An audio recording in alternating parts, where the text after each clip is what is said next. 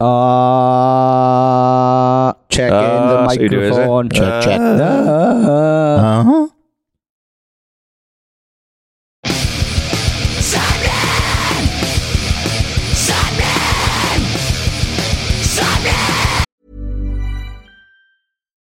Botox Cosmetic, out of botulinum toxin A, FDA approved for over 20 years. So, talk to your specialist to see if Botox Cosmetic is right for you. For full prescribing information, including boxed warning, visit BotoxCosmetic.com or call 877-351-0300. Remember to ask for Botox Cosmetic by name. To see for yourself and learn more, visit BotoxCosmetic.com. That's BotoxCosmetic.com. You're listening to Sappenin Podcast. Bollocks. Sappenin! Sapnin! You are listening to episode 254 of Sappenin Podcast featuring myself, Sean Smith, and my good friend Morgan Richards. Yes, it's me, Morgan Richards. And, um, oh, hang on, before we start, can you do me a favour? Can you No, let the listeners know what you're wearing? Go on. What, what are you wearing? Let them know. What, you, what are you wearing? Um, formal trousers, formal shoes, a shirt, a suit jacket, and a tie. Oh. Um, what about me? What, Go am I, what am I wearing then? Exactly the same as me. no, it's Yes, a little bit are. different now. Just do the fucking pun. I thought we should get changed because. Do it! On with it! Just say casually dressed and in conversation. I've done it. Anyway, this week's guests are Ryan Richards and Darran Smith of uh, one of Wales's greatest ever exports, Funeral for a Friend. Did you see my rain jacket when I came in? Right? It's red because red is the new black. Fucking hate you. This is a very special episode because October 2023 marks the 20th anniversary of the album Casually Dressed and Deep in Conversation by Funeral for a Friend. I mean, this is one album that means so much to myself and Sean, is literally influenced a whole generation of music from Wales, the UK, America, beyond everywhere within our alternative emo scene. The world, like, Like the, world. the world. That would be easier to say. The universe, like the universe. As music goes, because we only know music exists on Earth, you've got to say technically the universe. Well, well, I okay, suppose. yeah, I, I suppose. But every now and again, we like to do a, a little kind of album um, Look back. look back, and we couldn't miss this anniversary and uh, no. not talk to the guys. We're very lucky enough to get some time with Darran and Ryan in their practice space um, that we're actually speaking right now. They're actually rehearsing next door. Yeah. That is mad. Before they go out, We should give a shout out to Music Box Studios, really, because they did give us this room for an hour for free. Yeah, So we do very, very appreciate them very, very much. And obviously, Funeral going on the on this massive UK tour this week, celebrating this record. But so we had to get them on and, and look back at everything. Do you remember the first time you heard these songs? nice. Oh, these songs. Um, yes, yes, I do. I was just enthralled with Funeral for a Friend from the start, to be honest. So, if you've listened to any other Funeral for a Friend episodes, you will have heard that I missed their first ever gig, but then I went to the next five they did and become besotted with them because they were fucking brilliant. And then, yeah, then this album came out and fucking they, somehow they topped what they'd previously done on the EP before, which I thought was impossible because it became my favorite EP of all time. So when this record came out, this year in, the quality of the songs, the writing of the songs, the aggression in the songs, the love, the passion, the intensity of the songs, it was just absolutely enthralling. And again, I was just proud to be Welsh and, and to lucky enough to say that I knew the boys. So what a record. Yeah, when I started getting into this scene and going back through back catalogs of bands and discovering stuff, Casually Dressed instantly became one of my favorite albums of all time. It's just the amount of different elements and sounds and the fact that there's so many different subgenres within this band, but it doesn't sound clangy. Yeah. It doesn't sound like it's forcing. It's all polished. It's all absolutely lovely sounding. And as we've said, they've become so many people's favorite bands. So happy 20th birthday to Casually Dressed and Deep in Conversation. And throughout this episode, we're going to touch on so many subjects around that time and album cycle and them getting major record deals, writing the songs, how everything came about, and just some incredible memories and silly stories uh, in between from the boys. And some songs that might not have made it to the album that were potentially album openers.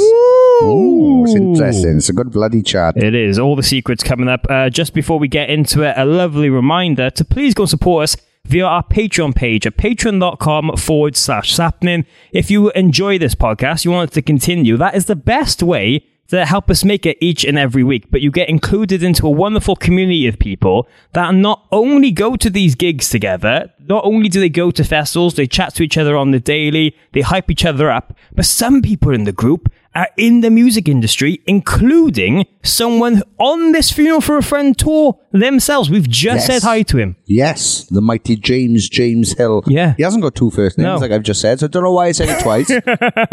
Do you know what? He's so cool. He deserved to be named twice. JJ, yeah, I'm calling him uh, JJ Hill from now on. Um, yeah, James Hill. Uh, it was lovely to see him just now, and um, always good to see him. And yes, he's lucky enough to be doing front of house on this tour. Mm. And um, yes, very, very excited by it all. So you never know who you're going to meet uh, becoming a part of the Patreon community. That's patreon.com forward slash sappenin. Go and follow us at sappeninpod on Instagram and the app formerly known as Twitter. But without any further ado, let's get straight into the emo nostalgia. This is Mr. Ryan Richards and Darran Smith, A Funeral for a Friend on episode 254. Oh, Ow! Sapnin!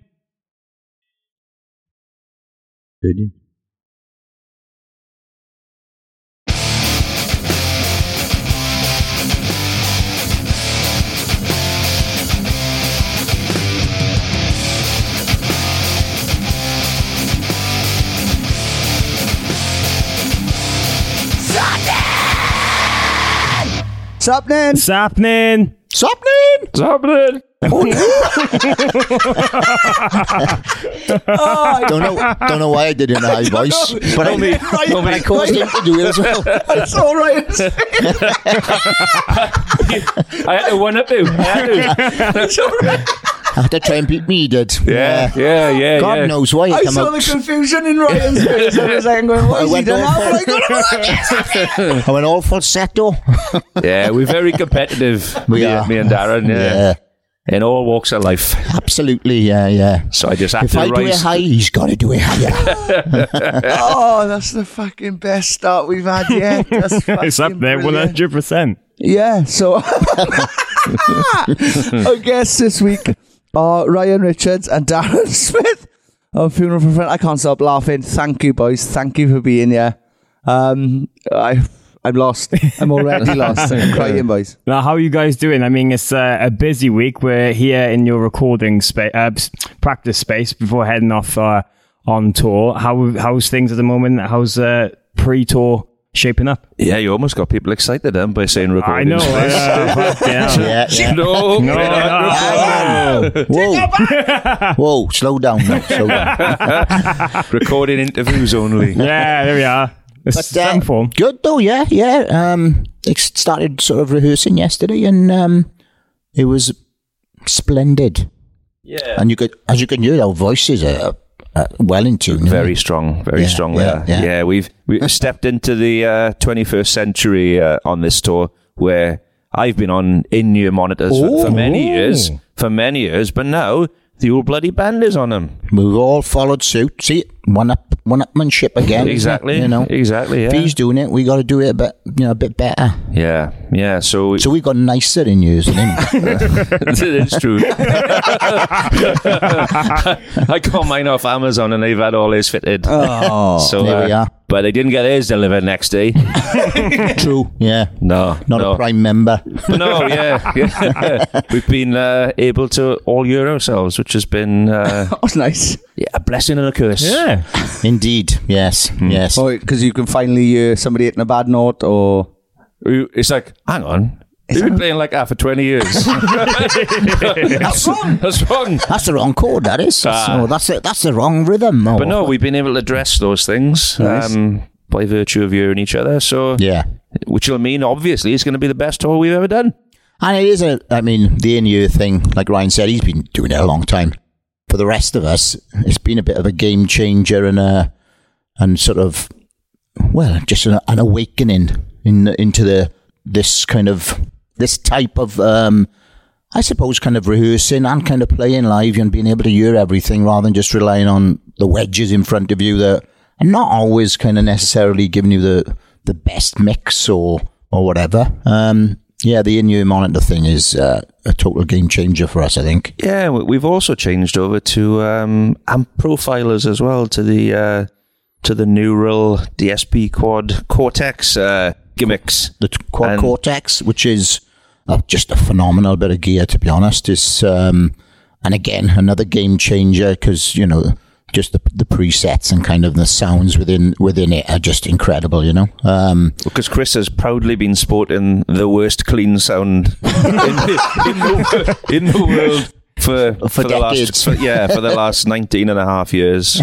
Um, so now he yeah he's you you'll you'll come along to the shows and you'll be hearing the intros to songs like Juneau and stuff like that, and you'd be like, oh, sounds nice to me. sounds like the record, huh? that is actually a clean tone. Wow. Yeah. So yeah, get excited about those clean tones, Ooh, everyone. Clean Nice. tone. As a person with a very deep voice, I'm hired all the time for advertising campaigns. But a deep voice doesn't sell B2B, and advertising on the wrong platform doesn't sell B2B either. That's why, if you're a B2B marketer, you should use LinkedIn ads. LinkedIn has the targeting capabilities to help you reach the world's largest professional audience. That's right, over 70 million decision makers all in one place. All the big wigs, then medium wigs, also small wigs who are on the path to becoming big wigs. Okay, that's enough about wigs. LinkedIn ads allows you to focus on getting your B2B message to the right people. So, does that mean you should use ads on LinkedIn instead of hiring me, the man with the deepest voice in the world? Yes. Yes, it does. Get started today and see why LinkedIn is the place to be to be. We'll even give you a $100 credit on your next campaign. Go to linkedin.com slash results to claim your credit. That's linkedin.com slash results. Terms and conditions apply. Botox Cosmetic, out of botulinum toxin A, FDA approved for over 20 years. So, talk to your specialist to see if Botox Cosmetic is right for you. For full prescribing information, including boxed warning, visit BotoxCosmetic.com or call 877-351-0300. Remember to ask for Botox Cosmetic by name. To see for yourself and learn more, visit BotoxCosmetic.com. That's BotoxCosmetic.com.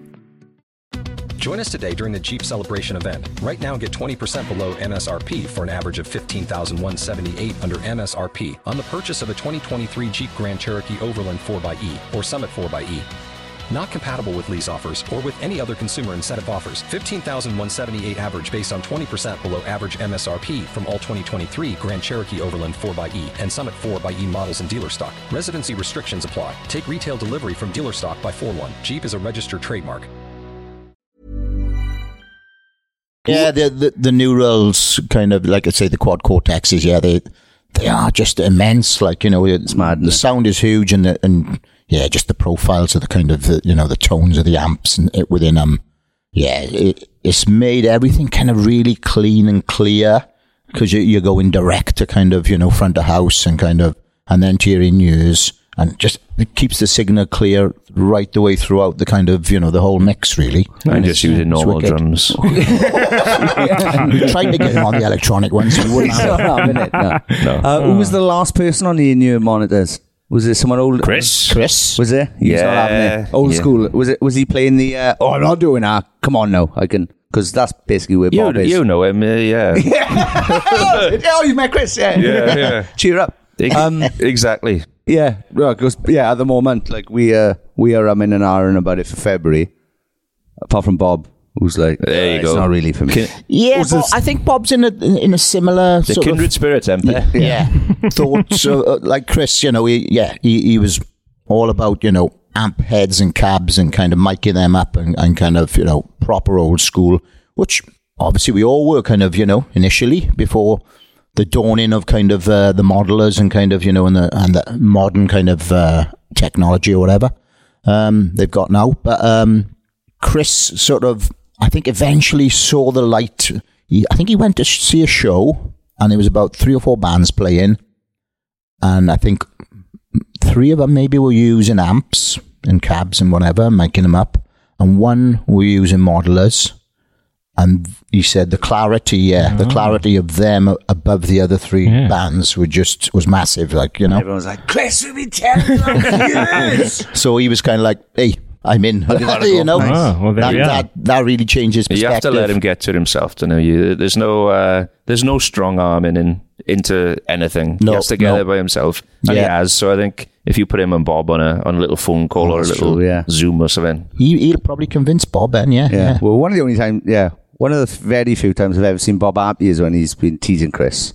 So it would be nice to get him on a call just to cheer Bob up, I think. it, it is it is a great source of happiness. In fairness, But you know, you guys seem very excited about this tour, and I think it's great to see. But you know, we wanted to get you guys both in um, to really celebrate the fact that Casually Dressed and Deep in Conversation is turning twenty years. 20, but that's fucking mental. mental. Mm. Yeah, yeah, innit? Obviously, you're celebrating it with uh, with this tour and everything. And I mean, we'd love to dive into that record and that era and everything just a little bit. But when you think back to this record and practicing these songs now, what's kind of some of the first memories from that time and that cycle and just being in that 2003 funeral for a friend? Fucking hell. I mean, yeah, for me, um, obviously we're talking now about the way we're rehearsing now and the technology that we're using and whatnot. It was um, very, very different back back in the day where it was, uh, you know, was in Darran's garage and um, Yeah. you know there was there was no real drums. I was I was literally playing.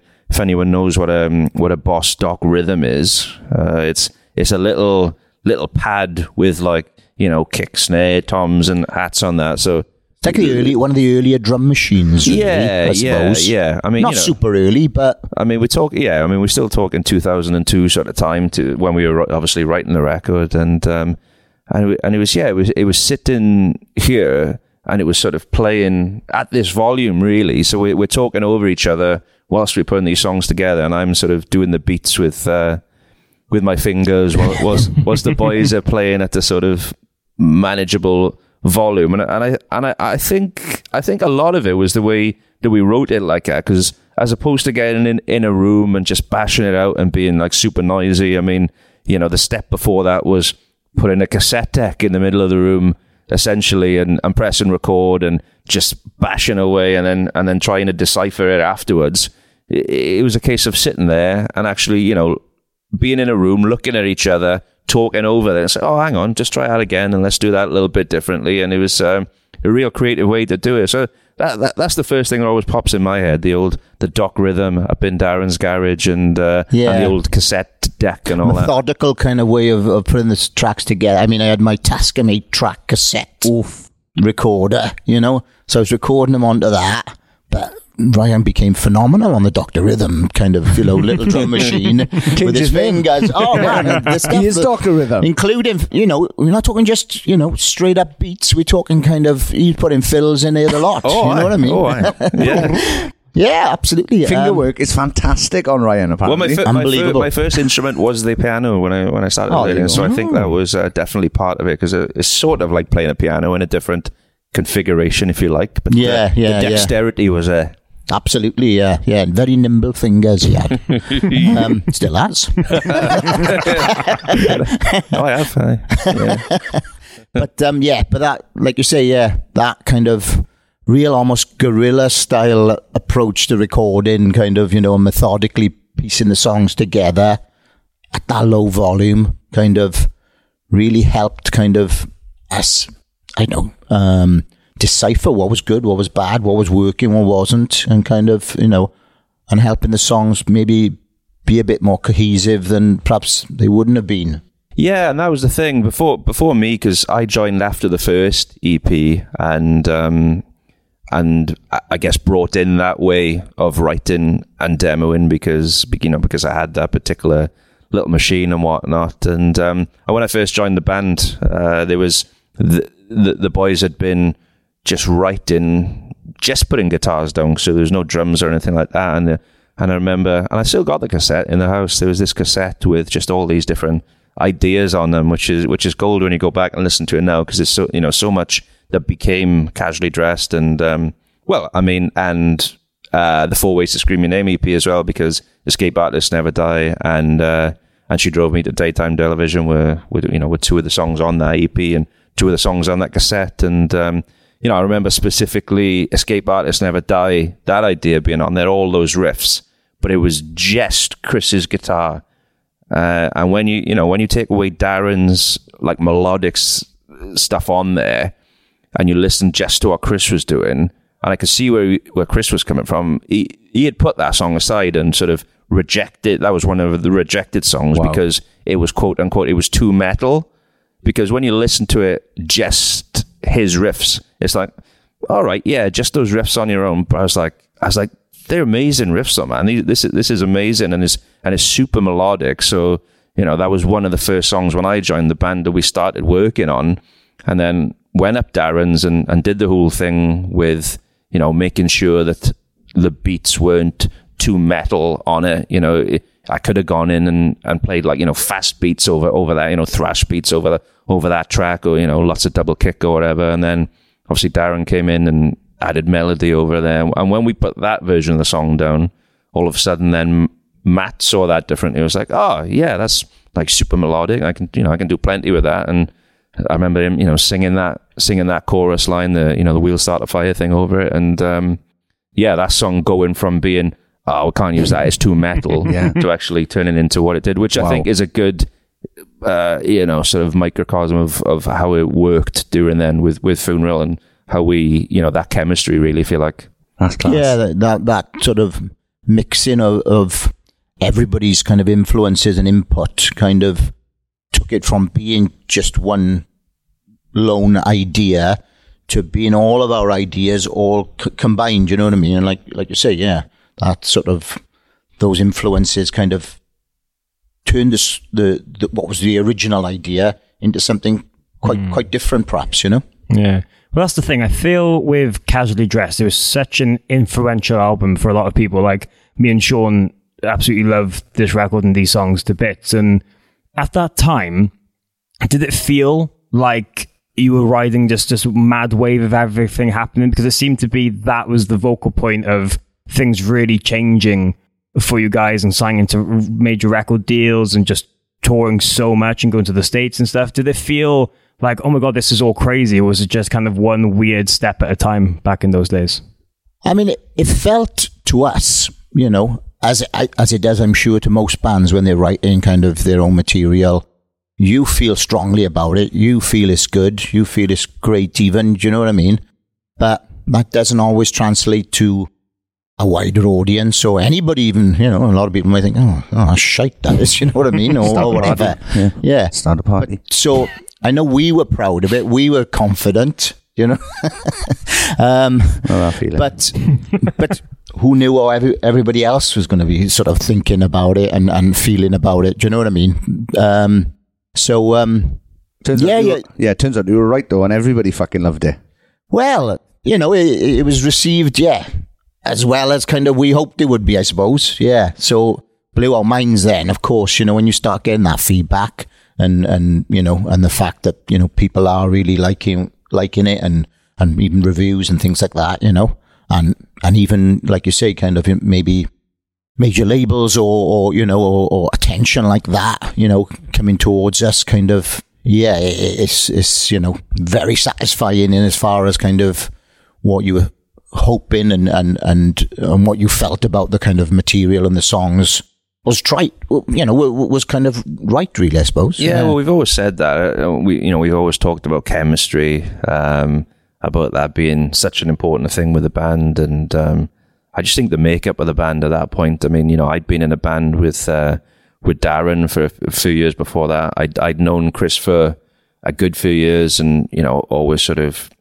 looked at him as someone. who's, Oh, I'd love to be. You know, I'd love to be in a band with uh, with that guy one day, and. Um, and yeah, you know, with, with, with those two, you know, knowing knowing both their styles so well, Darran and Chris, I think you know there, there was definitely this sort of triangle between the three of us that started a lot of the ideas off, you know, and just sort of, you know, again, you know, the, the story I said about escape artists is a good example of that, where sort of us work, working on, the, you know, it wasn't always this way, but us three working on sort of getting those ideas in, into a place and then, you know, when, Gareth would, you know, Gareth come in on the bass and, and, you know, he wasn't into metal, you know, and he wasn't into hardcore and he wasn't into punk, you know, he just came from, you know, his favorite band was, was, was Coldplay and stuff like that. And he just came in and it was always from the most melodic, um, sense that was possible really and bringing that in and wanting to make that other songs. And then obviously Matt then being, you know, having the voice, but coming from a punk rock, um, side of things and having that, having the the melody, but also having that sort of energy behind it and that sort of punk rock spirit. I think, um, yeah, just the whole thing together. It felt like we were doing something really, really exciting, and um, you know, I think that comes through in the record. It seemed, Yeah. you know, I guess it does, but Yeah. yeah. What was the um, recording difference like between Casually Dressed and, I guess, the E EP? Do you know it wasn't massively different? Mainly because we used the same person, uh, Colin Richardson, who um, you know he he took a a very kind of um, I suppose kind of intense kind of approach to recording anyway, and he did that with the EP, and and that followed through onto the album, I think, and um, he would spend, you know, such a lot of time just getting tones and getting sounds and things like that, you know. Um, and that's, you know, the, the kind of perfectionist he is, really, I suppose. So for me, it, it felt like an extension of the second EP, really, to, to go and do that with Colin. I mean, for the first half of the record, we used this, even the same studio, you know, Chapel Studios up in Lincolnshire. So it felt like an extension of the EP, really, you know, and it was coming back together with kind of Colin, an old friend, kind of, you know, and um, quirky uh, as hell and, and just an amazing guy, you know. Um, and and it was, a, yeah, it, it just followed on from that, really, for me. I, yeah, I think the main difference for me between the Four Ways to Scream Your Name EP and, and Casually Dressed was when we were recording Four Ways, it was, you know, it was just those four songs. It was, it was, we had this little, we had this block of time to do it. And I remember it being, uh, you know, quite near Christmas. And, you know, we, we'd finished our shows for the year and we were in there and, and we were doing that. And it, wa- it felt, you know, just very focused and, and confined. And it's like, right, that's what we're doing. And I remember, you know, driving home that night from Lincoln and, you know, it's about a six hour drive or something. And, we, you know, Colin had printed off a CD just of little rough mix of the, of the four tracks. And I think we must have played it all the way home, you know. Yeah, yeah. You know, four songs for about six hours on a loop. o- on a loop because we were just uh, wow you know this this sounds incredible and it was a really easy process and a nice process but then when we got to doing casually dressed then it was in and out of tours really it was in different studios it was back and forth and it was it you know we we it was chopped up a little, yeah, between Chapel and London, wasn't it? yeah, Rack and we, and we were doing you know shows in between and stuff like that, and we were hopping from here to there, Mm. and um, you know we were.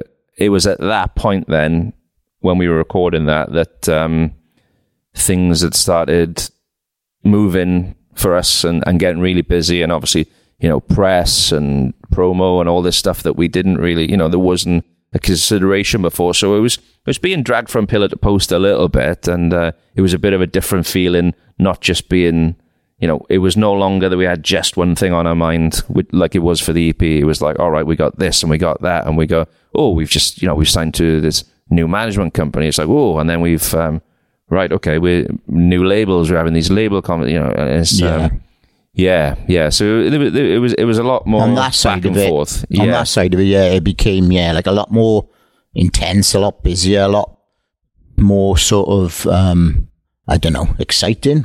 Yeah, Sure, yeah. yeah. Well, that's it. You know, it's not it's not an entirely negative thing. It's uh, there's a lot of excitement that went with that as well because you know the the EP was, was like, ah, you know, hope this does well. Um, hope people listen to it. Hope people will will care. Whereas like with the record, it's like right, yeah, people people do care and people do expect. So it's got to be good. Yeah. Um, but yeah, that wasn't a necessarily bad thing. I It think the brought one best out of person us that too. may kind of have quite a a harsh look back on elements of it is probably Matt. Anyone because to finish casually dressed, he was pushed really hard with his vocals because we were running out of time to finish it, um, and I think it ended up Matt was up in London for about a fortnight maybe, and pretty much singing just constant kind of for the, for that fortnight um, for however crazy amount of hours a day or whatever, and to the point where he, he ended up becoming ill after it. You know,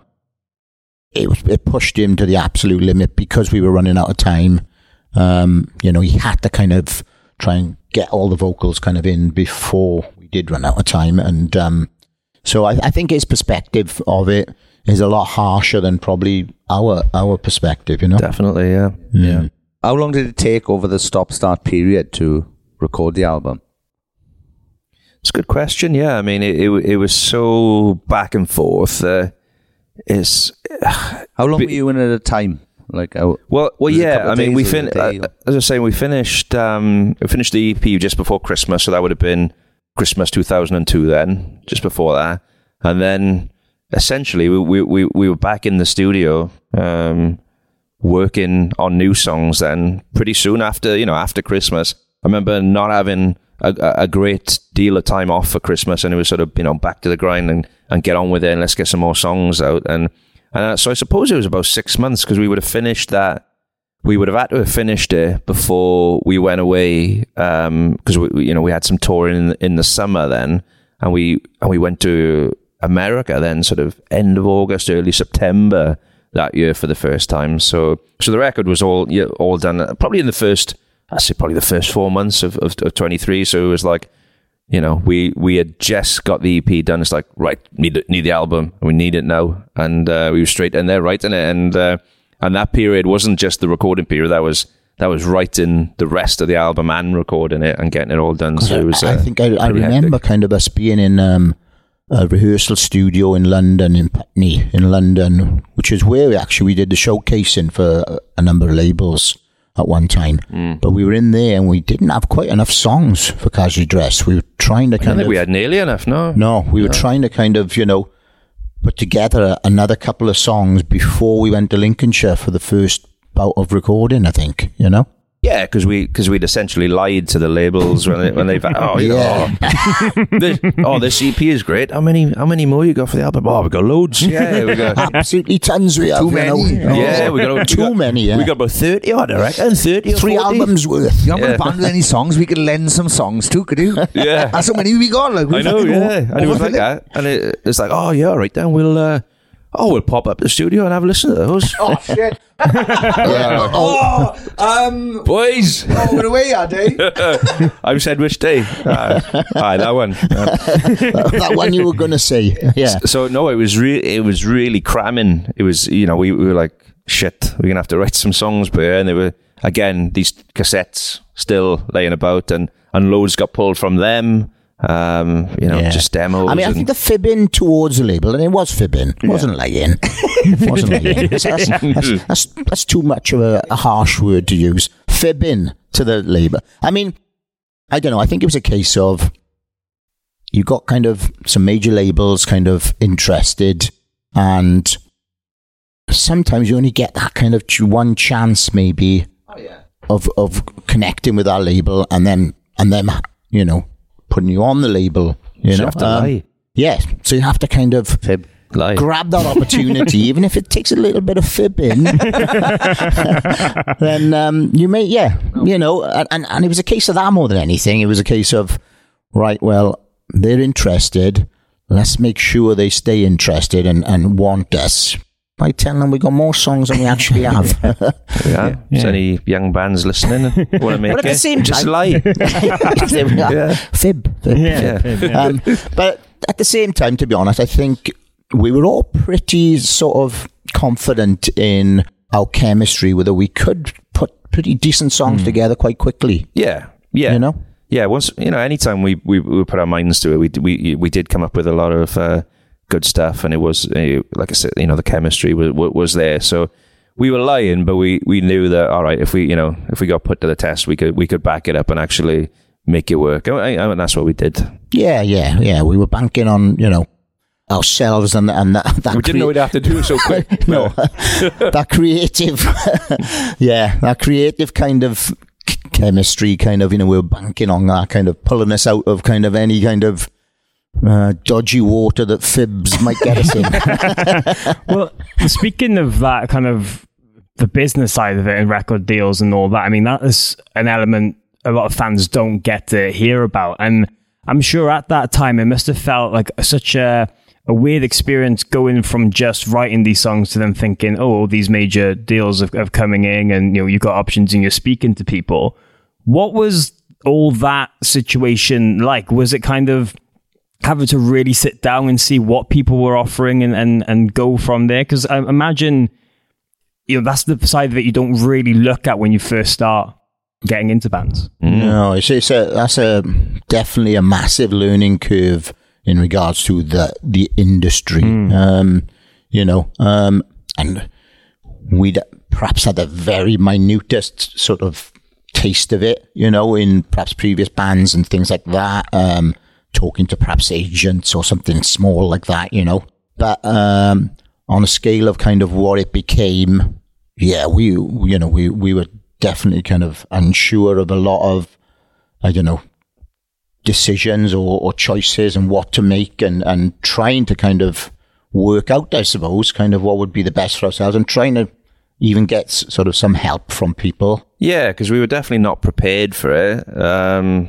just because it was it was just one of those things where it it, it was all it, you know it all happened pretty quickly and um, I, you know we just we just hadn't planned for it. It was it was, just a thing that we that we that we all used to do back in the day in South Wales is is get a band together so that we can you know play on the weekend Yeah. play you know whether that's you know in Newport TJs back in the day or or swapping the circuit uh, you'd you, you'd be you'd be at Merthyr Labour Club one night or you'd be you know in Bridgend Football Club the, the next weekend and you just do these circuits and it became a social thing. You your friendship groups were doing that. They were making bands and and this was the fun thing to do and all of a sudden it got a lot more serious than that quite quickly and um and it was yeah something we hadn't really thought about happening. So when it did happen it was it was a bit like ah right you know what do we what do we do here uh, how you know how do we deal with this? And and a lot of it was um you know obviously there were a lot of genuine people who really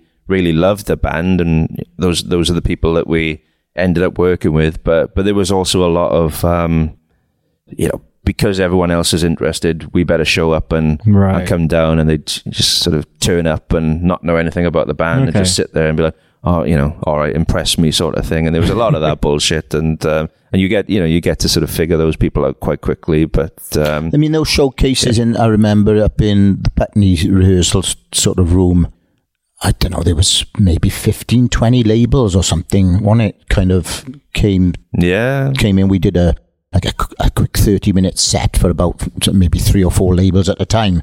So we just you know kind of did that one after another and um, super uncomfortable now we're talking about it. It's, it's such a rubbish experience. Yeah, uh, but but you you know, like you say, you know, there, you know, and speaking to kind of some of those labels that were showing up, you know, some of them, like Ryan said, you know, didn't really give a damn about the band. Really, you know, they were just there because other labels were there, and and we were kind of I don't know a band that, that was being spoken of, kind of within the industry and and that kind of thing. Yeah, they had to be there. Otherwise, the boss was wondering why they hadn't been. Yeah, they, Essentially. they get a telling off for not being aware of that Yeah. band or not kind of It's like, no, I do. Yeah, I did see them. It was shit. Yeah. well, all right then. As long as you went. as long as you were there. Do you remember any of like the minor details of like the offers and what people were kind of like maybe offering you in one place compared to somewhere else where you were like, oh, is this, is it worth this or is it worth that? Like, For us, I think it was more about the people. Honestly, Yeah. yeah, yeah. Re- it, you know, it genuinely was. You know, because we were, we were, as I say, you know, we were so young and, and naive. It wasn't really, um, you know, money didn't really come into it a lot in in, in our immediate thinking. It was about well, it's about two things. I think it was about you know, a the people, and then b looking at the labels and, and what bands that they'd worked with and what they were doing for others. And I remember when we um, we started getting into um, conversations with a label called Mushroom Records, who at the time had you know Ash and Garbage and Muse and you know re- just just really good rock bands. We were like you know that wasn't um, it wasn't just a typical sort of emo or post hardcore label or whatever. It was like oh you know this is just rock bands. It's like cool you know we we sort of we we, we like that and then. The, the head of the label there, uh, his name was Korda Marshall, and he was he was looking to sign us. And we were like, "Great, this is this is all going in the right direction. Fantastic." Um, Yeah. and then all of a sudden, then we we we had a call just saying, "Oh yeah, uh, Korda's leaving the label," and we're like, "Oh no!" It's like, "Oh right, so is this gonna mess up everything for us?" And I was like, "Well, well, actually, no, because he's been offered the." Uh, the head position at Atlantic Records, then, and we're like, oh, all right. Um, you did that, I think. yeah. So he's like, yeah, and he wants. So he wants to. So he's going over there, but he still wants to sign you, but to Atlantic. Um, and he, you know, he's bring he's bringing Muse over and Ash, I think, from Mushroom, and then and then you guys, and and then he's got his eye on this other new band called The Darkness. And, Never heard of um, Yeah. I wonder what they, yeah, wonder if they ever went on whatever, happened- anything. whatever happened to them fellas? And uh, and yeah, so so that became then all right. So we were excited about signing to Mushroom, which was you know an, a, a good indie label with you know good pedigree and good people there. It's like oh, we're actually now we're going to work with the same person, but over at this uh, this and he was taking label. most of his staff from Mushroom with him. that you too. know, yeah, and yeah. positioning them in the Atlantic. So we knew we had kind of a strong, you know, supportive team within in the label then. Which yeah, which was which was ideal really because we we'd we'd we'd have been happy to sign to this indie label. Um, in fact, yeah, so it was Mushroom slash Infectious. We, we we'd have been happy to sign because we liked the people there. So this was sort of the cherry on the cake. Really, it's like we get these people, we we we we, get the team, we get everything, but it's also going to this major label setup now with this guy at the top of it, which was which was ideal. And I think once that came around, that was sort of you know didn't matter really where other people were offering, whether it be money wise or wherever. It's like yeah, this is this is what we need to do. Yeah, because also there was there was no bands that were necessarily gonna we were gonna clash with in a sense that um, we'd end up in a situation where you know um, oh, there's similar bands to ourselves on the label which maybe they're supporting more than us. I think we wanted to be that kind of that style of band and unique to the label Yeah. in a sense, so that they would be sort of supportive and we wouldn't be sort of clashing in as far as kind of them making choices of who to support, kind of in regards to kind of you know No, and, Our and, and, and that was it, and we and we were and we, and we were that focus, and that you know we were that scene was obviously heating up at the time in the early two thousands, and um, and I guess we were that flagship act for them, and then I think it wasn't until really that they signed Paramore that it was yeah, and that was you know it's like oh yeah these guys too, and and we ended up taking them on tour uh, when when they were you know Wow. super young. Yeah. They're welcome. Yeah, For everything yeah. they've gone now. I'm not saying I'm like No, we are completely- saying that. Yeah. We are saying Cool. that. Well, yeah, I'm just Cool. being Yeah, modest, Feeling for but- friend, it'd be no Paramore. So Well, yeah, pretty, that's what you Isn't it? get. indeed, indeed. Yeah, so yeah, so that was that was that. Yeah, um, And yeah. apparently, that, I think that was their first ever tour. Paramore did opening for us Nah, on a nah. Cana- it was a Canadian headline tour. Oh, oh, oh, over there. Oh, yeah, I thought you meant over here. Oh, yeah, yeah, over in the yeah. That was, that was ages later. That was. Yeah, it was probably. when was that? 2006? Yeah, when did, yeah, when did you take them out? Ah, oh, 1987. roughly. Yeah. But it was yeah, I think you know they were super young. One of their parents were with them and whatever, and it was a it was a headline tour across Canada, and they were the opening band. Yeah, That's mad. and yeah, was I, I remember. first Um. I remember being in the the first show that they played with us. I remember being in the dressing room um, while they were on, and I was just getting ready, and my my drum tech came in. He's like, "Oh mate, you got to come check out this band. You go, oh, the singer's got an amazing voice. She's like, she's only like this, you know, little girl. She's." And I was like, "Oh." oh," and check. I was like, "Wow." Unbelievable." She Unbelievable. could wail. Yeah, and and you know the, the the drummer I think was even younger, um, and he was yeah just up there just just smashing it, and you know still plays in the band now. I mean I know he went away for a while, but uh, it was like yeah something going on there.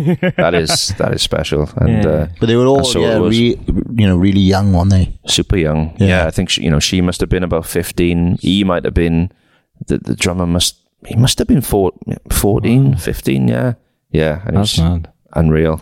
Yeah, it's weird looking back now at that seeing at that time in particular and seeing how many things just evolved and everything um like today. But speaking of like that time, I mean, there's such a nostalgia and love letter to to that moment. And you gotta think you know, me and Sean talk all the time about those days of like bands like yourself, Bullet, Lostprophets, and stuff, just doing wonders in Wales. But that whole scene in America that you got to kind of experience at the same time was just popping off. It was it mad flying back and forth and stuff and seeing the difference between the scenes and the different bands and who was doing well where and just kind of experiencing it all through your own eyes. Head over to Hulu this March, where our new shows and movies will keep you streaming all month long. Catch the acclaimed movie All of Us Strangers, starring Paul Mescal and Andrew Scott. Stream the new Hulu original limited series We Were the Lucky Ones with Joey King and Logan Lerman. And don't forget about Grey's Anatomy. Every Grey's episode ever is now streaming on Hulu. So, what are you waiting for? Go stream something new on Hulu. Botox Cosmetic, onabotulinumtoxinA, FDA approved for over 20 years. So, talk to your specialist to see if Botox Cosmetic is right for you. For full prescribing information, including boxed warning, visit BotoxCosmetic.com or call 877-351-0300. Remember to ask for Botox Cosmetic by name. To see for yourself and learn more, visit BotoxCosmetic.com. That's BotoxCosmetic.com. I think it was, it, it you know, it was a great time as you, as you just mentioned, you know, um, and it was an exciting time, definitely. I mean, there was, I think there was elements of definitely, you know, looking at kind of who's doing what and things like that to a certain degree, but also I think because we were so incredibly busy, it was almost like we were stuck in our own bubble, and it was just kind of us and our crew majority of the time, you know, together constantly, and you you kind of didn't notice kind of a lot of the rest of the world at times. do you know what I mean? Uh, when you, once you were in that kind of flow, especially with, like I say, sh- you know, flying back and forth here and there, and, and some of the, the tours we were doing in the, perhaps in the states, it would be three months long over there or, or whatever. You know, you you become accustomed to kind of you know just your little bubble then, you know, and and everything else outside it kind of d- sort of I don't know, not isn't important, but you, you, you don't kind of take knowledge, you know, note of, of things so so much. I don't think, perhaps.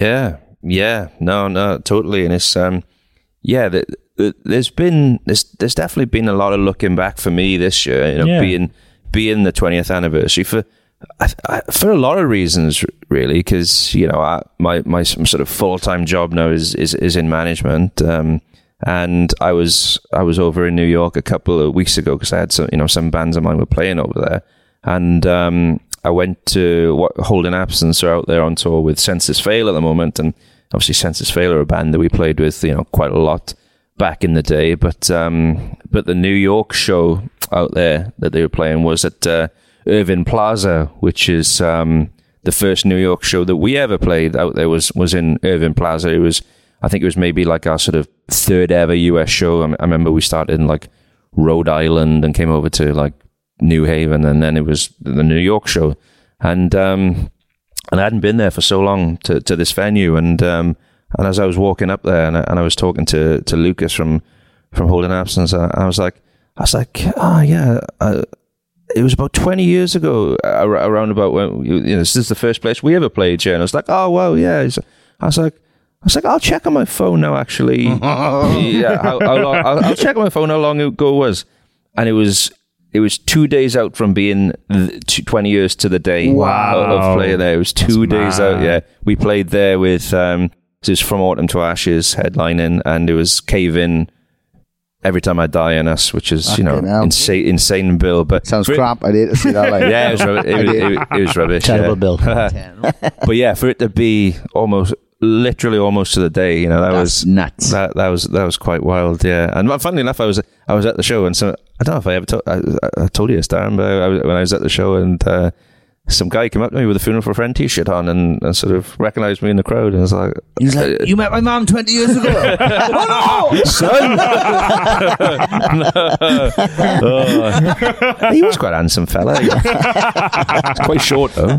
So uh, hang on. Weird American Welsh accent, even though we'd never been to Wales. That's strange, innit? It's just not naturally in him, like. No, it, it, it, it was yeah. It's mad, though. It, it, it, it was, that, that was quite a mad one, yeah. But but but thing, you know, things like that, um, just like wow, yeah, twenty years, it sort of brings out the sharper focus. But does it feel like, like at the same time, does it feel like, because none of this feels like 20 years for me from the outside, so does it feel like 20 years for you? In some ways, it does. When you reflect and you start looking back on kind of what's happened, in a- you know, and you think, oh yeah, yeah, yeah, yeah. Yeah, it's, about, right. it's about twenty Yeah. years, isn't it? Then, in in other situations or other in other ways, it seems like it's flown by and gone super quick, you know. And uh, and I don't know. In some ways, you don't feel any different how you felt back then. Hundred percent. You know. I haven't grown up since my band took off, so I'm I'm fucking twenty three forever. Sadly, Likewise, yeah. Yeah, it does feel that way, and you know, definitely when we're when we're all back in a room together and stuff like that, you know, it goes. The, all uh, out banding jokes and Yeah. all that start kind of coming out, and yeah, yeah, you know, it doesn't, it doesn't, you know, you, you don't feel your age in that environment, and um, yeah, you, you, you, I suppose you do a little bit when you when you when you're doing the shows and uh, everyone's that little bit older. The aches and pains are there more, more Yeah. so, yeah. and the crowd as well, you know, where you, you're looking at the crowd and you're like, "Is that so? Oh yeah, yeah, that's a." Oh my god, he got a beard now.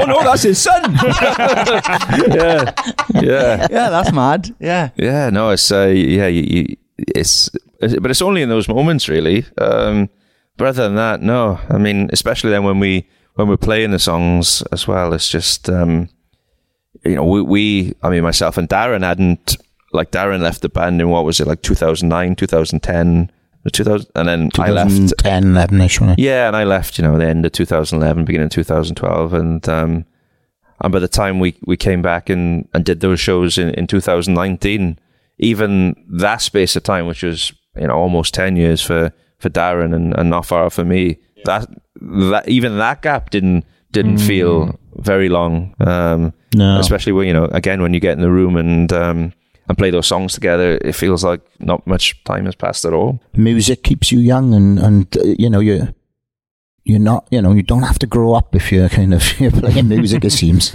Yeah, it's probably the same for you with a black. Oh, when you, you start, you know, someone starts a riff or a beat or whatever, and you're like, ah, there it is. Yeah. Well, Yeah. we rehearsed Monday actually in this very no no in the room we were in. We rehearsed Monday and um, we were decided to try a bunch of new songs that we hadn't played on the reunion show. Um, and yeah, I couldn't get over it. It was Bob was like, I haven't got a fucking clue how this song goes. And then songs went, all right, well, we start. Yeah, Everybody knew it. yeah. You just it just Literally everybody knew it. It was mad. Once you get that, sometimes that first couple of chords or, or whatever, it's almost Muscle like you're getting, memory. yeah, yeah, Autopilot then takes over, and you, you're at, and just kind of goes to the, that part of the fretboard Yeah. or whatever you need to be. yeah, we were playing a song that had some sort of like. Remember when people were doing like spoken word bits in songs? Um, so yeah, there's a bit where I, I do some spoken word bit, and I was like, and as the flames, ri-" and like, and it just came back to me like in that moment. I was Yeah. like, I have no idea what this is, Gav. Yeah, they are. no, no. That's it. You know, if you if you if you'd asked me to to write out the structure of a song on a piece of paper and whatever, I'd be like, no chance. But let me just sit behind it and play it, and and it just just comes together, which is uh, yeah, quite magical, isn't it? Yeah, it is. It is. Especially there's you know off casually dressed in, in particular. You know, there's a few songs that were very rarely played apart from when we were perhaps playing the album in full or something. You know, so there's there's a you know a couple of a good couple of songs off that that definitely had to kind of go back and kind of study a bit, and then like I say, Well, a couple of them Yeah. that wouldn't have. I know, I know. Obviously, by the, by the time um, you know, Funeral did those uh, you know, final gigs at the time with playing hours and casually dressed, then you know we weren't in the band at the time. So, No. so some of these songs now from from casually dressed, me or Darran wouldn't have played for you know over, over, over ten years. way over ten years, Yeah. way over ten Crazy. years, yeah. but still, I could remember some some parts. Yeah. you know, like I say, autopilot. You know, Don't- we remember them all by the time the shows come. yeah, yeah. yeah. Is there any of those songs that weren't like singles or had music videos or anything like that when you're practicing now or you see like a live reaction and you just think, oh, I wish maybe we would have pushed that or we would have been like, we would have had this own lease of life or are you quite happy with how everything was put out at that time? Well, probably your revolution is a joke, so we wouldn't have had to been in the video. Exactly. Yeah. yeah. Just Matt and Chris. Yeah. Would have had to stand there all day. nice and easy. Yeah.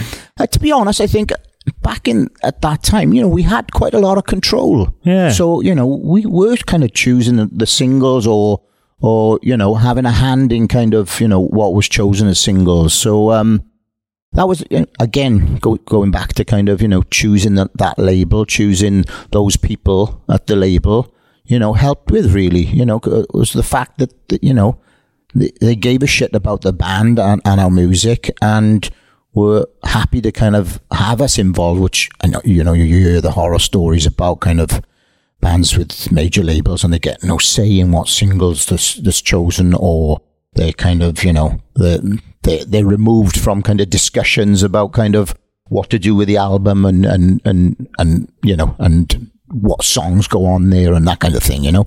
But, um, we never had that really. No, we did. We had a good team. Um, the, the the product manager we, we had at the label went on then from the label to to well to most manage Ed Sheeran, which he still does to this day. And um, you know, you see a lot of um, articles where either Ed's talking about him or or he's there with him, and, and you know, and, and I, you know, we still keep in touch, and uh, and I know that he travels with with Ed basically everywhere. So you know, to have that relationship, you know, I think that speaks to um, you know the relationship that that he generally has and how much he sort of cares for the artist, and, and we definitely had that with the um, you know with the with, with with the label as well. And in terms of the songs as well, it's um, you know it's funny because you were talking earlier about the fact that you know Matt got pushed to the limit on Yeah. the record in terms of getting to a point where he he, he sung until he could sing no more, and um, and with the two two of the B sides on the record, um, with which were "You Want Romance" and 10 Scene Points to the Winner. The only reason those two tracks weren't on the album is because they were sort of at the end of that list of the tracks that Matt Right. was singing Yeah. on the album, and um, by the time it got to those, that was the point where his, where his, you know, his voice had gone and he needed a rest.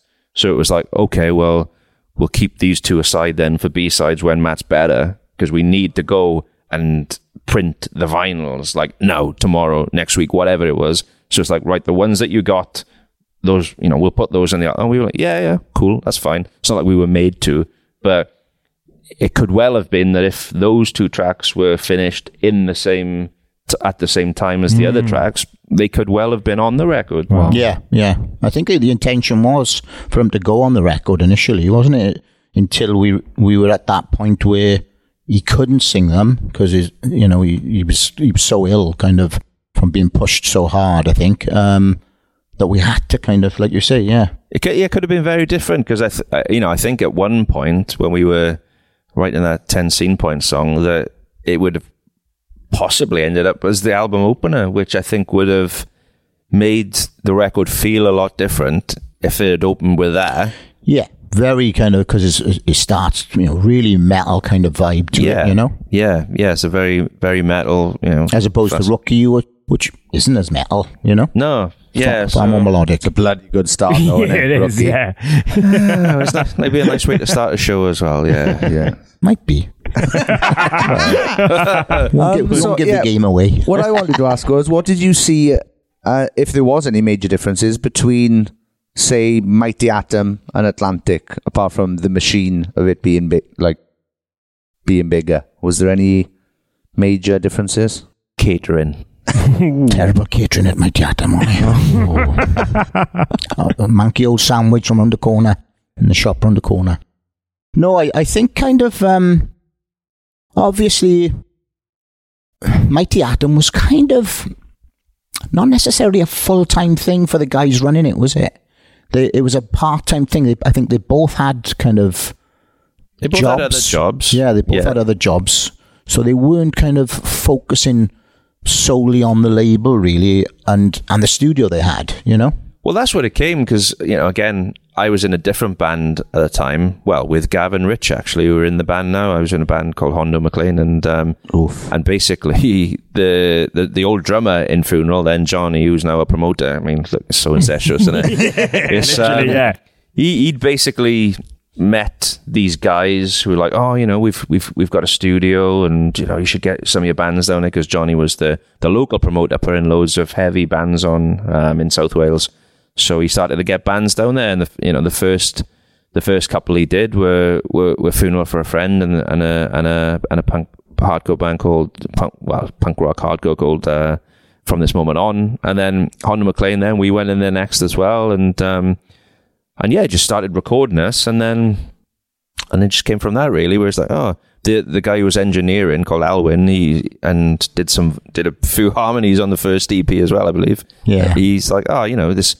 Yeah, these bands are really good. You should, you know, just should put these out Something- and sign them. Something special about yeah these bands. I think yeah And they ended up putting out, you know, all th- all three bands in the end. I don't know what happened from this moment on. Something they ended up not coming out with them, or I don't know. Yeah, it was meant to be like a split thing initially. Um, Yes. I think it was perhaps, you know, four songs each or whatever. That's it. Um, yeah, but it didn't end up happening. I think, not sure if they imploded in some way and. and Maybe they kind split up before then, or they definitely, lo- you know, was that the when vocal- Gethin was in them at the time? Yeah, yeah. So then after Gethin, it was Mevs in, wasn't it, eventually? Yeah, yeah. So it, it, it went a different way. So that didn't happen. But Hondo ended up signing to them, Hondo Maclean, um, and putting out um, you know a couple of albums and stuff through them. So that happened. But um, but yeah, they, it was just oh, we've got a studio, but yeah, I guess we could we could put out some albums as well. So kind of came. Yeah, from- I mean, just, I mean, even if it's just to get a kind of, you know, a head start, I suppose, which kind of, they, they helped quite a quite a number of bands to do that, I think, didn't they, you know? sure, yeah. You know, like Ryan said, you know, uh, the local scene, which you know, Johnny Phillips helped build. Definitely, Oh, you know, he, he was he was part of of making the Welsh scene what it was. You know, definite. Um, and kind of yeah, his connection with them then led to the, then getting opportunities, I suppose, and connections to magazines like Rock Sound or Kerrang and things like that.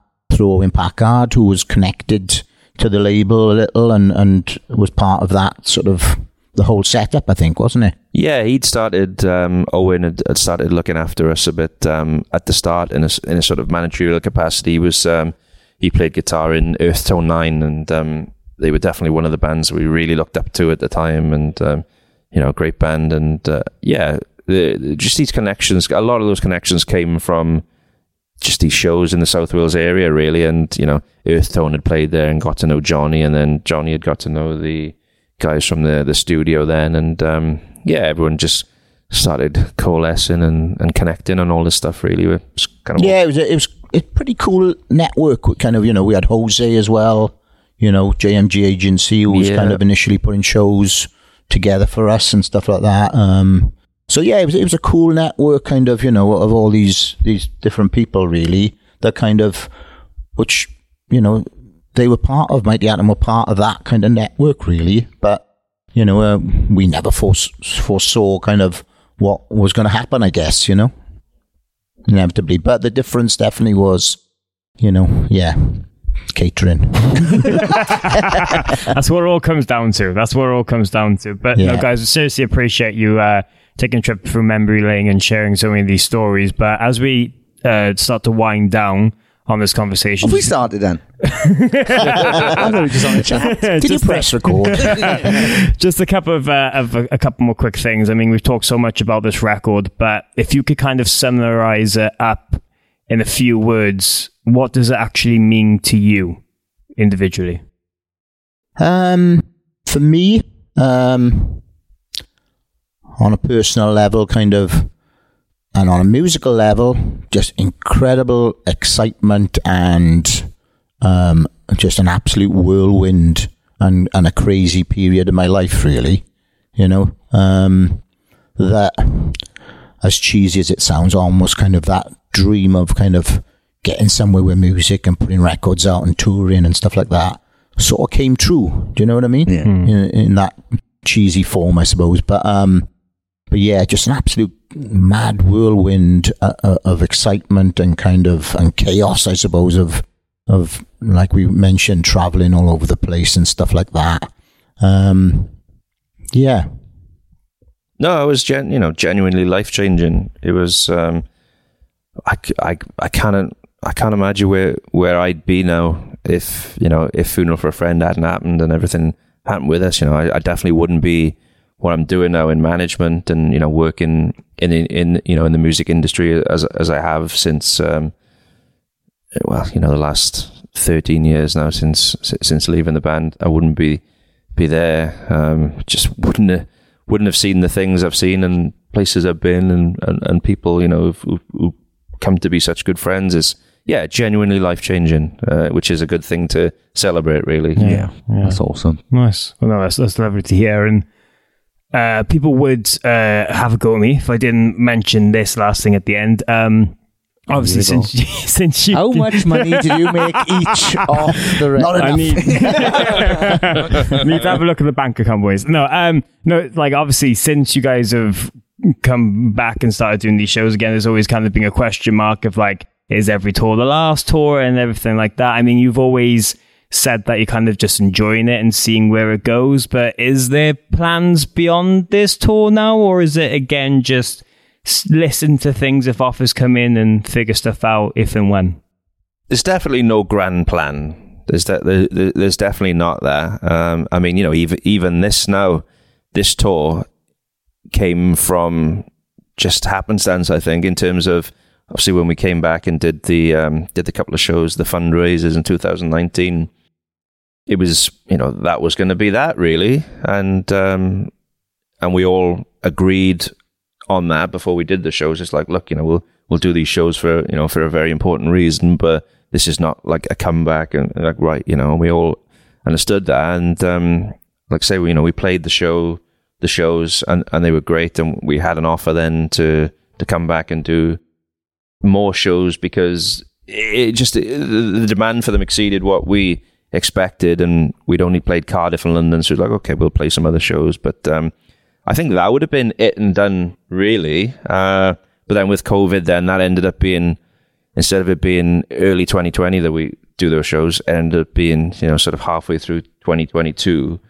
And then when you finish those, you're like, well, it's 20 years of casually dress next year. it's like, all right, so okay then. Um, so that's how this is coming around. It's like, well, it'd be a shame not to celebrate Yeah, of that course, since yeah. we're sort of in the groove somewhat now. And then obviously, then you get to a point now where it's like, right, okay, that's done. It's like 2005 is 20 years old. Ah. so you, yeah, it's one, it's one of those where there, there is no plan because a, a lot of things can change in the, in the space of you know two years until the next anniversary. But, but I don't know. We're just keeping an open mind. If, if, if things come through that we're we'll we'll just take everything as we- you know as we have um, on its own merit. And it's like it's just a case of fancy that one, boys. Ah, that looks fun. All right, we'll do that. And that's that's as deep as it goes, honestly. Yeah, it is. It is. It, it, it is kind of yeah, no plan whatsoever in, in a sense. Yeah, and and it's nice to kind of be able to kind of just do things now and again. Really, I mean, you know, everybody's you know within the band is is at different places in their life, I guess, and um, and it's easier for some of us than others, you know. Um, but I'm I'm happy to kind of play all the time, really, I suppose, and kind of, you know, when possible, kind of uh, that everybody's able to do it, you know, and I, I love it, you know, uh, and I, as I know Ryan does, you know. Um, so um, yeah, we'll kind of see see what happens. I suppose is a, is the easiest thing to say.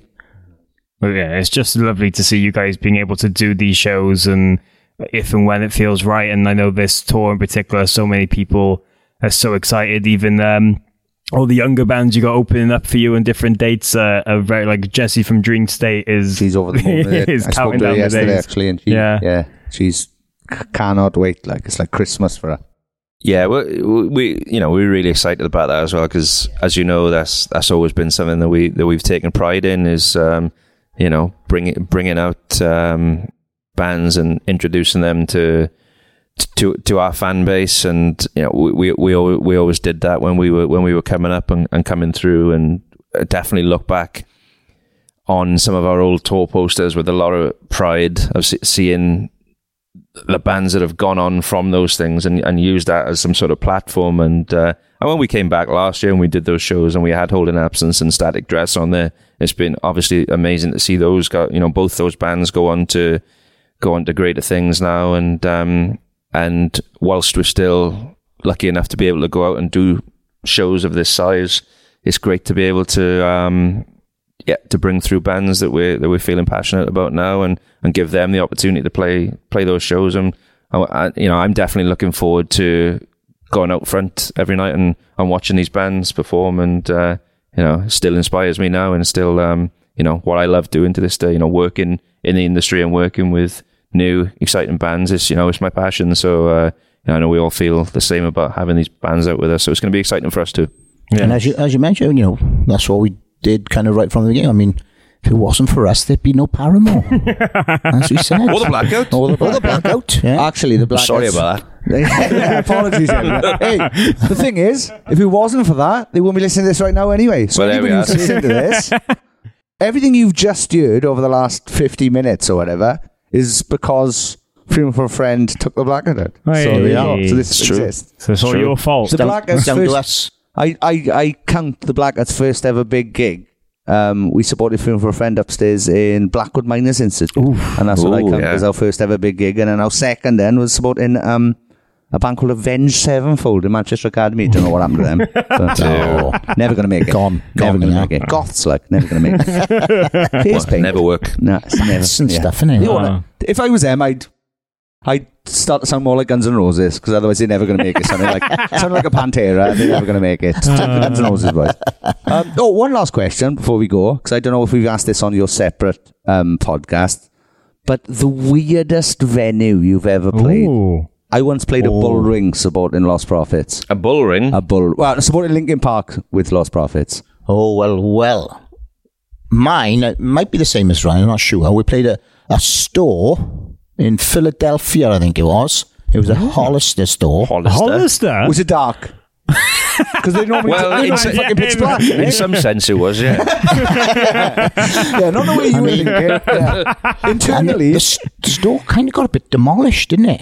it, it did, but they still gave us vouchers Yeah. Nice. for clothes. Something like $200 each voucher. Wow. wasn't? More nah. Oh, was it? Yeah. oh, you could look But like I every remember- Chad in America.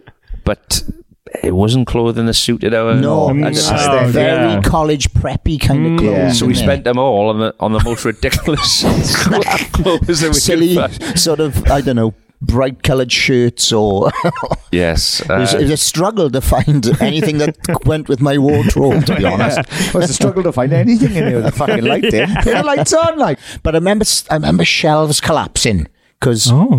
kids were climbing up shelves To dive off. and sitting on the top of the shelves at one point, and I remember them collapsing at one yeah at one point during the gig. So that was that one for me sticks in my mind a bit. Good then. That's a very good then. that, Yeah. that was that was that, yeah that was a random one. Um, Blinkenack. S- Yeah, some some other dark ones as well.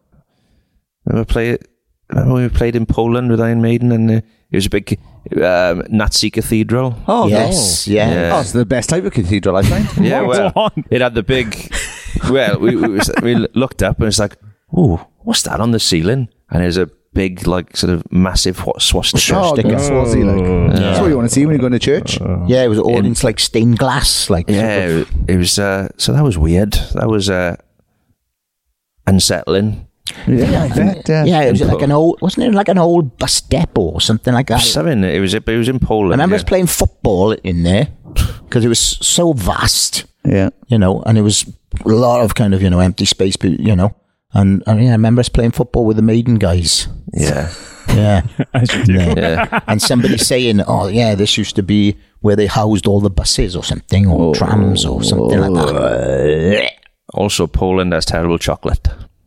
Does but Ptasie Mleczko, Yeah, it's rubbish. Bird's milk. bird's milk. Bird's milk? So it translates to bird's milk. it's like almost kind of like marshmallowy kind of stuff with a like a thin chocolate kind of Is that actually bird's milk? Can you That's milk what it translates to. I was Yeah, going but to can say, you- I, can didn't, milk a bird? I didn't think you can milk a bird. I don't know. Sean, you can milk anything. If you I can- suppose you can milk an almond. You can milk a bird, can't you? So yeah, if you like the idea of chocolate pigeon milk, That, they, that's your boys. Flamingo milk. Oh, is the kids in glass houses fucking merch, um, merch item Flamingo there for you? milk. There Sell is, aye. flamingo milk. uh, Pink They- milk they on might- the fucking. they on might the have merch on the store. merch desk a Yeah. box of potassium Ledgeko. They're welcome. Ptasie Mleczko by Wozniak. Yeah. He disliked this so much, he's remembered every detail about it. It was an in joke with us for a, a, a very it's on the long rider, time. that's why. wasn't It's on the rider. I think it did go on the rider at some point. Yeah. Oh, I'm going to see if I can get some for next Saturday and bring some along. Like, throw it on stage. Beautiful stuff. on, the, on the rider next to the signed photo of Cuba Gooding Jr. Yeah, Johnny Phillips made us uh, the Blackguards first rider. We had it once in Southampton. It was um, one small white Step t-shirt, um, a pair of marigold gloves, Hmm. Uh, a used, and it said used, copy of Razzle, Oh. and a signed photo of Jack Klugman who played Quincy, which I have to this day. Still got it? yeah, still got it. Worth a lot of money now. Love a bit of Quincy. passed away, He's- I think yeah, he's passed away, Brady, hasn't he? Yeah, yeah, Yeah. yeah. Gav's got a few uh, nice signed prints of Cuba Gooding Jr. Yeah. Nice. They are, they, yeah, they did have. Got a- I got a them, few of didn't those. Yeah. I don't know if they're authentic, but I love the venues like because some fucking some runner must have gone. Do they really need this photo? Cuban good yes, we do. Yes, we do. Show us Get off. it fucking printed out. And you got to go to IKEA and get a frame for it. Unbelievable. What? What Yeah. a job, like. Yeah. Oh. Quick turnaround. You need, you need to get on that before the day of the show. and it's Cuba Gooding Jr. happens to be in town, but You got to go, you know, like we were talking about, it's, it's, it's you know, it's going one up, going one further than, I don't know, the days of Van Halen and and only having, I don't Brown know, brown M&Ms. M&Ms Yeah. and things like that, wasn't it? For yellow one, I do. There we are. You know, I, so, can't, I can't tell the difference, if I'm honest. Well, colours, isn't it? No, no, no. I mean. I can see the difference. I mean, once it's in the chart, I'd know. no, Once- Do you reckon? I'd know. Bro, you look dead into my soul then, right? Dead serious. he knows I said, it. He knows. I know. He knows his M&Ms. Oh, bro, this is a fu- this is another podcast. I think. We yeah, need literally. We have, M&M to, challenge. we have to do the M&M challenge at some point. But guys, thank you so much for taking the time. Honestly, really appreciate it. And No just worries. can't wait Oh, you for sorry, the you're 58 seconds, Yeah. boys. Oh, quick. Quick. Matt will be furious now. We better Great get out of here. Sweet. Well, yeah, thank you so much, and we'll uh, catch you at the show. Thanks for having us. Thanks for having us. And um, yeah, appreciate it. You're listening to Lovely stuff. Yes, yes. Y-E fucking yes. That was the funny, brilliant, and lovely Darran Smith and Ryan Richards of one of Britain's most influential bands in the post-hardcore alternative rock scene, Funeral for a Friend. Yes, we've had the majority of the band on for individual episodes, and there's we always say how much they mean to us, but be able to kind of do this album revisit and celebrate the 20th anniversary of Casually Dressed just meant a very, very lot to us. So thank you so much again to the guys, and remember that they are going out on tour, playing this album in full starting tomorrow, Saturday, the 7th of October in Manchester. You can go and see them in Glasgow, Leeds, Birmingham, Norwich, Cardiff, and London, finishing off on Sunday, the 15th of October. All the dates are going to be supported by Dashboard Confessional. I know we said about uh, younger bands and how cool that is, but selfishly, I'm fucking excited Yeah. to see Dashboard Confessional play some old songs as well. So that's going to be exciting. And there's going to be loads of uh, exciting bands opening all these dates. Uh, different bands at different dates. So like The Nightmares, Dream State, Casey, Higher Power, Dead Pony, just to name a few. Uh, go and check out all the details at Funeral for a Friend social media and on their website. Yes, go along to this tour now because, as you've just heard, there are no plans, solid plans going forward. So you never know. So please, please, please pick up your tickets this week. Go and see Funeral for a Friend. For the love of God, they deserve your love, and it'll be fucking fantastic. And Chris from Dashboard Confessional is going to be there with his fucking never aging, handsome, beautiful face. Very, very good looking in person. Go back and listen to episode 120, I believe, when we had him on. That's a mad sentence in itself. Um, but yeah, I'm excited to go hopefully to a couple of these shows and just sing my absolute heart out to these Yes. songs. So uh, incredible, incredible times. Go back and listen to the previous episodes if you need some more faff goodness in your life. And if there's any albums or episodes like this you think we should do, look back at anniversaries and revisit anything.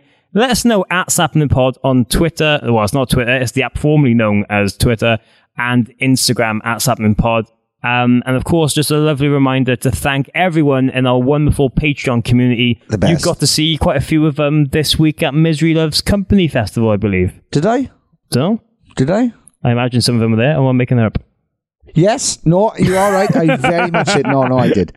I did. I fucking love seeing them as well. And um, yes, as Morgan said, they are fantastic humans. And um, yeah, check out our Patreon, patreon.com forward slash sappenin. It's the only way to support us other than giving us um, £50 notes directly into our hands, which Hmm. I'd just like to say, nobody's ever done that. That's mad, isn't it? So if you'd like a uh, special mention on the podcast, come and give me a fifty pound note into my hand, and I will mention you on the podcast. Also, can I just say, um, I had a Instagram direct message yesterday off an account called Sean from Wales. Right, it wasn't me. I haven't got a split personality when I messaged him myself.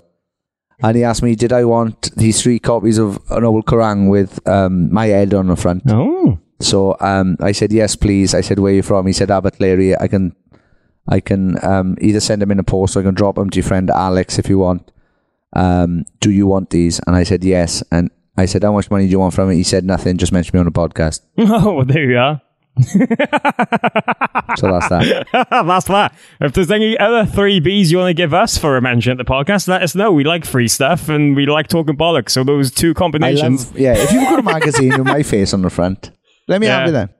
well, you're on there, so technically you should own it, really, shouldn't you? But Well, yeah, come on. You can't just go around taking everything your face is on, can you? well, my face isn't really on much. I don't No, think. I know, but I'm. Well, yeah, what I'm saying, like, how many people have got t-shirts my face on? I can't just go stripping Uh, well- people naked. Can I? well, no, that would be Technically, that's problematic. love. Technically, fella, that's my pair of pants in my face. And we did pants in my face. Anyway, carry on. if has a description of this and all episodes, there are loads of names there that we thank. Normally, Sean gives a whoosive shout out to the elite members of the Sappenin Podcast Patreon community, but to be very transparent with you, uh, I'm going to be doing it in a second by the magical powers of editing because where we are, we can't get the names up and we don't want to miss anyone out. So, That's true. So check this out. I'm going to do this in my best Morgan Richards impression. Kylie Wheeler, Mayumi Luwe, Janelle Caston, Paul Hirschfield, Tony Michael, Dilly Grimwood, Kelly Irwin, Scarlet Charlton, Natasha Morris, Emma Barber, Mitch Perry, Nathan Crawshaw, Nathan White, Amee Louise, Alexander Pembrokton, Kat Bessant, Molly Molloy, James Bowerbank, Jonathan Gutierrez, thank you for upgrading your Patreon, Jenny Robertson, Murray, Murray Grimwood, Scott Jones, Amy Dawson, Stuart McNair, Ellen Southfield, Stephen Aston, Caroline Robinson, Kate Puttock, Martina McManus, Louis Cook, Carl Penglebury, Danny Eaton, James McNaught, Jenny Munster, Jason Heredier, John and Emma, M. Evans Roberts, Craig Harris, Evan, Sean Foynes, Vicky, Emily Perry, Adam, King of the Goths Parslow, Kalila King, Ollie Ainsbury, Josh. Ladies, if you can't appreciate your fruit jokes, you need to let that man go. Crisp. Carl David Smith, Connor Lewins, And loads of love to everybody there.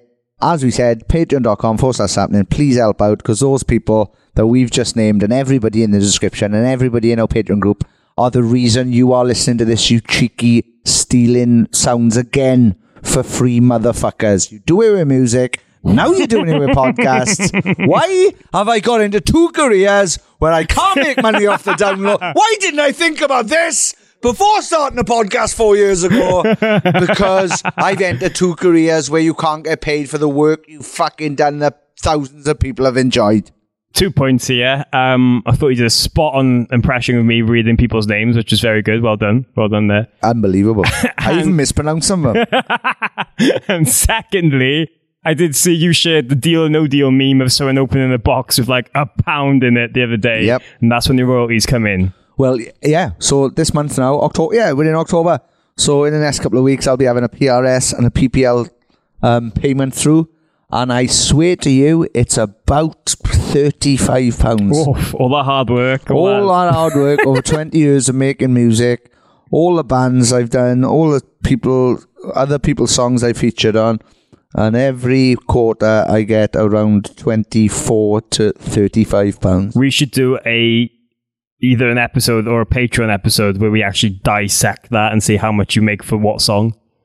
Oh, yeah. Um, I tell you what, the, the top earner is normally this is why we can't have nice things. Oh, Yeah, a lot of it's from like um, weird, ra- either weird radio plays, I think, or like jukeboxes maybe playing it's fucking mad. which is strange, Hmm. yeah, because no fuck is playing in the if that's something you'd like us to dive into, maybe we could do something special. with it, Who knows? But really appreciate being able to do episodes like this and you know just having the time of absolute legends and anyone else you want us to get involved with. Uh, let us know at Sappenin Pod, Instagram, and the app formerly known as Twitter. We'll be back next week and every Friday with very special guests. But until then, have a jolly good time. Keep your smiles up, and please never die. Yes, go see Funeral for a Friend. For fuck's sake. Please, you never know, you might not get the chance ever again. This is a warning. Sappenin! Sappenin. That went quite well. Apart from the bit where I had to do the impression of you. But I nailed that.